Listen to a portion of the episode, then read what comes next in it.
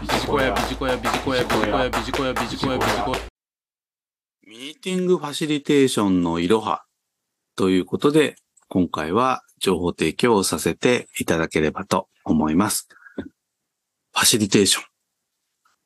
よく知ってるよという方もいらっしゃるかと思いますけれども、さらによくしていくためにということで、今回は情報提供をさせていただければと思います。さて、まずはファシリテーションとはというところからお話を進めてまいります。ファシリテーションとはヒューマンスキル、すなわち対人関係能力の一つです。日本語で申し上げますと、会議、あるいは対話を促進することです。すなわち、ファシリテーターというのは会議、対話の促進者と言っても良いでしょう。会議、対話がよりよく効果的に進めるにはどうすればよいのか。今回はそのコツをご紹介をしてまいりたいと思います。ミーティングファシリテーションのコツということで、今回は4点ご紹介をしてまいります。まず、一つ目。役割分担をするということです。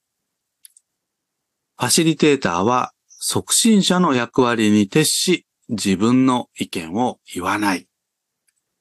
案外私たち自分の意見言いがちですけれども、ファシリテーターの役割をするときには自分の意見を言わない。これがまず一つポイントということになります。それから二つ目。マネージャーはファシリテーターを行わない。すなわち、マネージャーがファシリテーターを行ってしまうと、意見がそこに引っ張られてしまい、本来のファシリテーターの役割が機能しないということになるからです。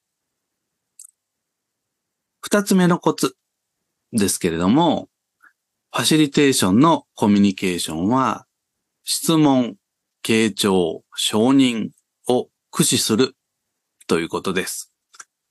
すなわち、コーチング型のコミュニケーションを心がけるということです。まずは、オープン質問。皆さんが自由に答えられる質問を駆使をし、傾聴、耳と目と心で聞き、言葉で承認をする。こんなところを意識をしてみましょう。そして三つ目ですけれども、ファシリテーションは発散と収束を意識をしましょう。発散不足に陥りますと、収束時にまた発散をしてしまい、手戻りになってしまいます。ですので、発散時に他にはというのを問い続ける。そんな習慣を身につけてみてはいかがでしょうか。そして収束のタイミングではフレームワークを使って、マトリックス図やツリーズなど、こうしたものを駆使をして収束をしていきましょう。最後に四つ目。ミーティングの振り返りを行う。ファシリテーターとして良かった点。さらにもっとこうすればという点。そして参加者として良かった点。さらにもっとこうすればという点。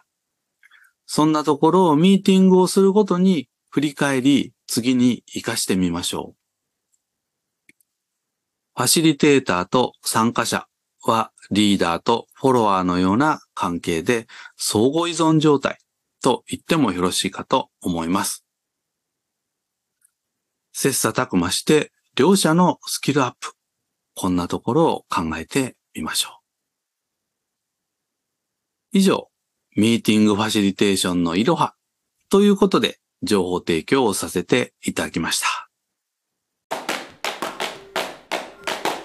ビジコヤ